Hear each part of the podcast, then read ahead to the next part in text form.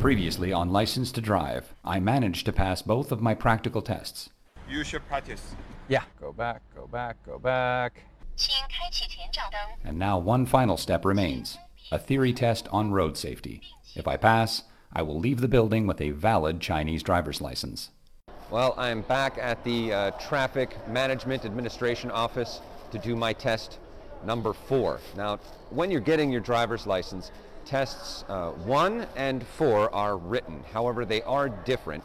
Test four focuses a little bit more on uh, traffic security measures, first aid stuff, and things like that. So I'm about to go in now and register to take my test number four. A few moments later. Well, I got a perfect score, one hundred percent. And now it's time for me to go and pick up my license, finally.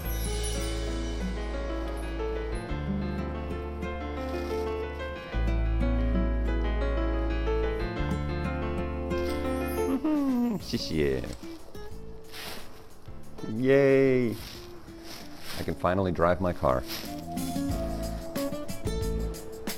Quite an ordeal. I had to do a lot of stuff, but you know, it was probably a blessing in disguise because I hadn't driven in a very long time, and uh, driving in China is very different from driving where I'm from. The roads are a lot more congested, some of the laws are different, so it was probably a good thing that I did all four tests uh, to get this license, as opposed to simply handing in a valid license from overseas and switching it, which is what most expats do when they move here.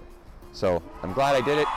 It was tough, but it's done now, and I can finally, finally drive my car.